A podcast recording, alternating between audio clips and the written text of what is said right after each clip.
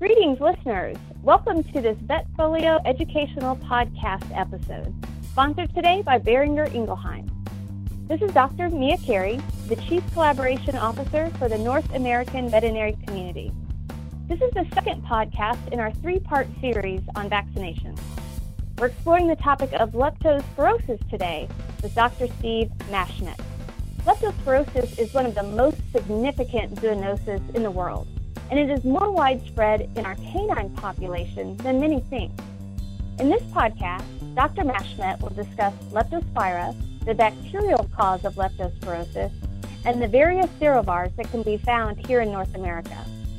Then we'll explore the pathogenesis, prevalence, diagnosis, and clinical signs of leptospirosis.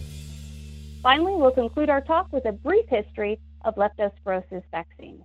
Welcome, Dr. Maschmet. I'm so happy to have you with us here today. We're going to jump right into our first question. If you would, share with us leptospirosis. What actually is it?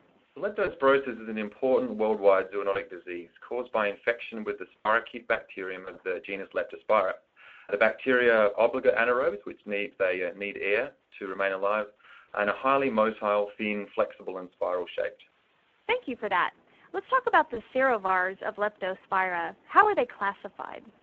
So there are over 250 different Leptospira serovars that are pathogenic, and they're classified based on the differences in the cell surface antigens.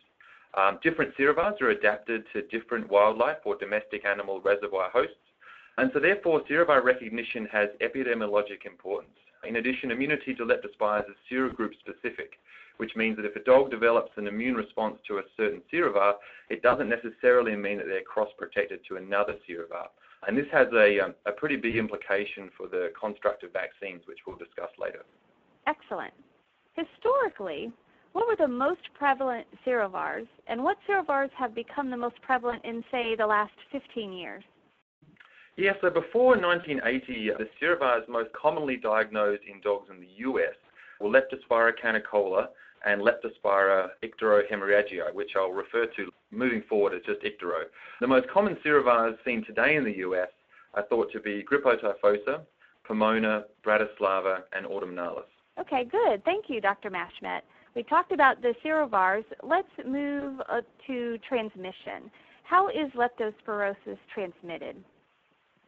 So leptospirosis can be transmitted in two different ways, either via direct transmission, and what we mean by this is direct transmission occurs between two animals in close contact, either through bites, placental uh, and venereal transfer, or ingestion of infected tissues or the urine. Indirect transmission is far more common, however, and this occurs when the susceptible animal is exposed to an environment contaminated with infected urine. That's a great overview of the transmission.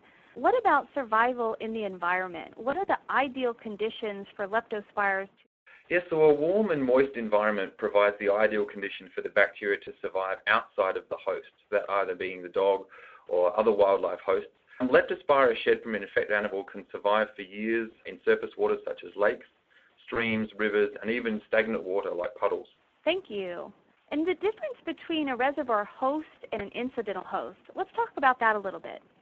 So the reservoir host is, is the species that can become chronically infected with the pathogen or the bacteria.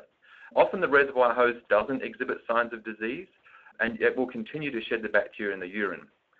The dog is a reservoir host for Leptospira canicola. With regard to the other serovars, the reservoir host for Ictero is the rat. For Grippo, it's the raccoon, skunk, vole, and possum. And for Pomona, it's the cow, pig, skunk, and possum. When incidental hosts are infected with the pathogen, they usually develop clinical disease and either clear the infection or die. Both dogs and humans can be incidental hosts for all of the Leptospira serovars mentioned. Excellent. So clearly some differences there we need to be aware of, but also our clients as well. What about the type of dog? Are only large breed and outdoor dogs at risk for leptospirosis? It's a really good question because I think a lot of people assume that it is more the large breed dogs and outdoor dogs that are at risk. However, really any dog can be at risk of leptospirosis. It's no longer a disease only associated with large breed and outdoor dogs. Now, some really interesting changes have happened or occurred over the last 20 years with regard to risk factors and the incidence of the disease. So there's been an increased risk of contact between wildlife reservoir hosts and dogs, and this has been due to high density of urban wildlife and increasing urbanization. Um, there's been an increased prevalence of leptospirosis in dogs under 15 pounds from 2000 and 2009, which represents a, pre, a significant change from previous decades where the disease was really only seen in, in large breed dogs. The higher incidence in small breed dogs may be attributed to perceptions on the relative risk of exposure. So historically, people didn't believe that small breed dogs were environments that they could be exposed to leptospirosis and or the risk of vaccine-associated adverse events, which at least anecdotally seem to appear more commonly in small breed dogs than in large breed dogs. Let's talk a little bit about what happens in the host. How does the bacteria actually cause disease in the host? So the bacteria causes disease in the host. It does differ depending on whether the host is the reservoir host for that serovar or the incidental host. So if we look at the reservoir host, infection occurs when the spirochetes enter the body through the mucous membrane. So that's either going to be the eyes, nose, or the mouth, or abrasions in the skin, so not intact skin. Early in infection, the leptospiras are found throughout the carrier's body. That's in the eyes, liver, spleen, kidneys, and genital tract. The host immune response uh, usually then clears the spirochetes from most organs, yet they may remain in the proximal tubules of the kidney. Uh, the host is often unaffected by the presence of these leptospira, yet they are shed in the urine and contaminate the surrounding environment. Now, with the incidental host, um, infection occurs once again when the pathogenic leptospires enter the body through the mucous membranes, that's the eyes, nose, or mouth, or abrasions in the skin. However, in the incidental host, the leptospiras then enter the blood vessels and replicate rapidly, um, lasting for a few days, which we call the leptospiremic phase. From there, they invade and damage a variety of end organs. These could be the kidneys, liver, blood vessels, lungs, uterus, eyes, and brain. And what about the clinical signs, Dr. Mashmet? What are the clinical signs of leptospirosis? So the clinical signs may depend on the serovar, the virulence, of the invading bacteria, the immune status of the patient, and the organ that the bacteria ends up targeting the most. So although many cases that are diagnosed present with signs associated with acute renal failure, clinical signs can range from anything from anorexia, dehydration, fever, muscle tenderness, to abdominal pain, vomiting and diarrhea, and signs of liver and or kidney failure. Great overview of the clinical signs. What about diagnosis? How is leptospirosis most accurately diagnosed? So there are, there are two ways of detecting leptospirosis in dogs. And when we divide them into those two ways, we're looking at direct testing versus indirect testing. So direct testing is demonstrating the organisms in the blood and or the urine using techniques such as PCR. There are other techniques, but PCR is probably one of the most common. Indirect testing is probably done more often, and the way indirect testing works is it detects antibodies, so antibodies to the leptospira itself, using techniques such as the microscopic agglutination test, otherwise known as the MAT, or more commonly now, the, the in-clinic test or the test that can be sent to the lab called the SNAP lepto test. So we've talked about the diagnosis, a little bit of the pathogenesis. Let's talk about prevention. What environmental modifications can be made to help all of us prevent leptospirosis? So in terms of minimizing dogs' exposure to leptospirosis, the first one is to minimize exposure to standing water. So this is anything from rivers, streams, lakes, even, even puddles in the city neighborhoods. Isolating dogs who may be shedding leptospires.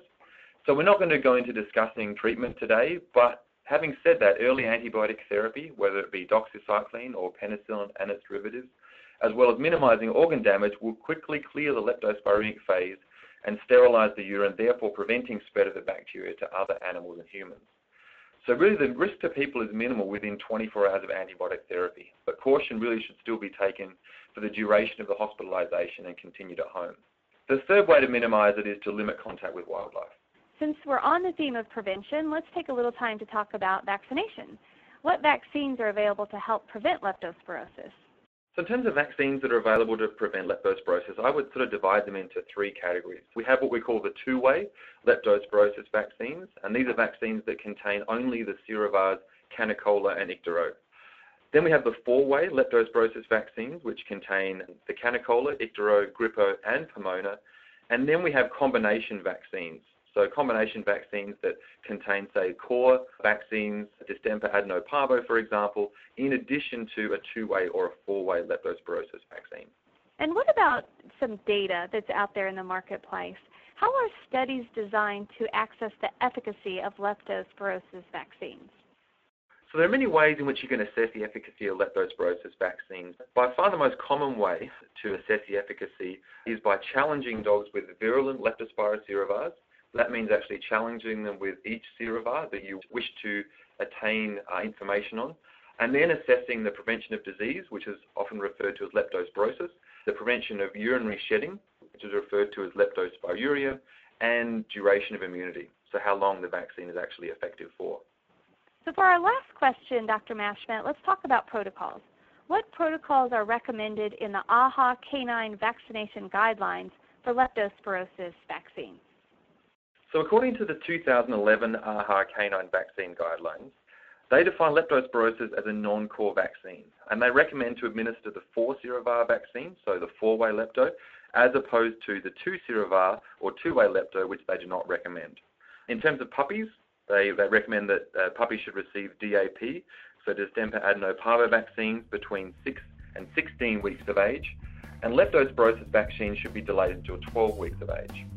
When they look at small breed dogs, they recommend that leptospirosis vaccines may be delayed until after completion of the initial core vaccine series, that's after the DAP vaccine.